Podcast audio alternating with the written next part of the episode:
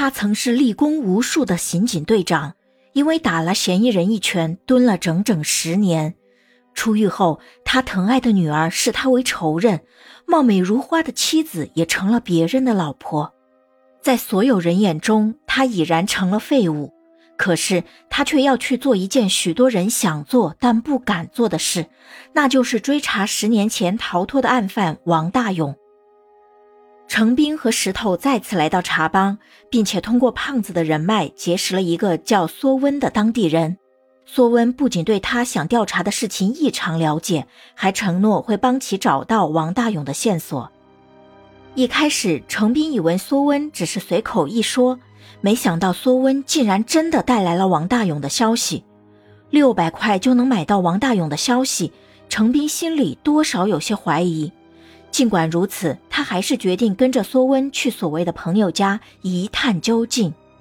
只是还没等他们走到，程斌就听到身后一响，石头倒地，紧接着就是枪顶住了他的脑袋，而绑架他们的竟然就是瑞城的蛇头峰哥。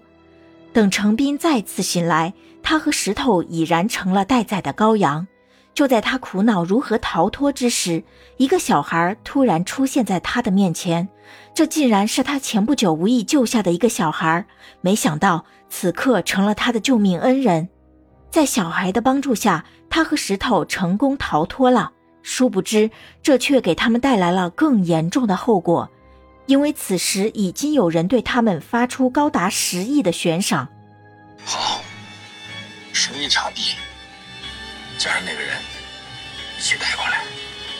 很快，峰哥开始对他们展开了疯狂的追击。程斌侥幸逃脱了，石头和小孩没有那么幸运。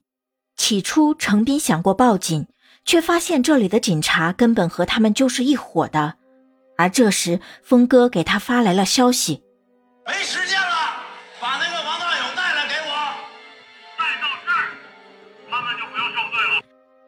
直到此时，程斌才知道，原来他们的目标根本就不是自己，而是王大勇。他们为什么要找王大勇呢？程斌来不及多想，当务之急是救出石头。问题是，他又上哪去找王大勇呢？就在他无计可施之时，突然想起了一个人。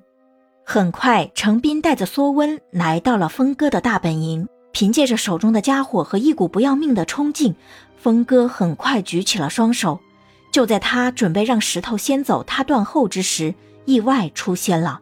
此时来人正是茶帮最大的军阀庞先生，他和王大勇之间好像有一段不为人知的恩怨。如果他不出现，你们都得死。为什么？因为这么多年，你们是唯一跟他有交情的人。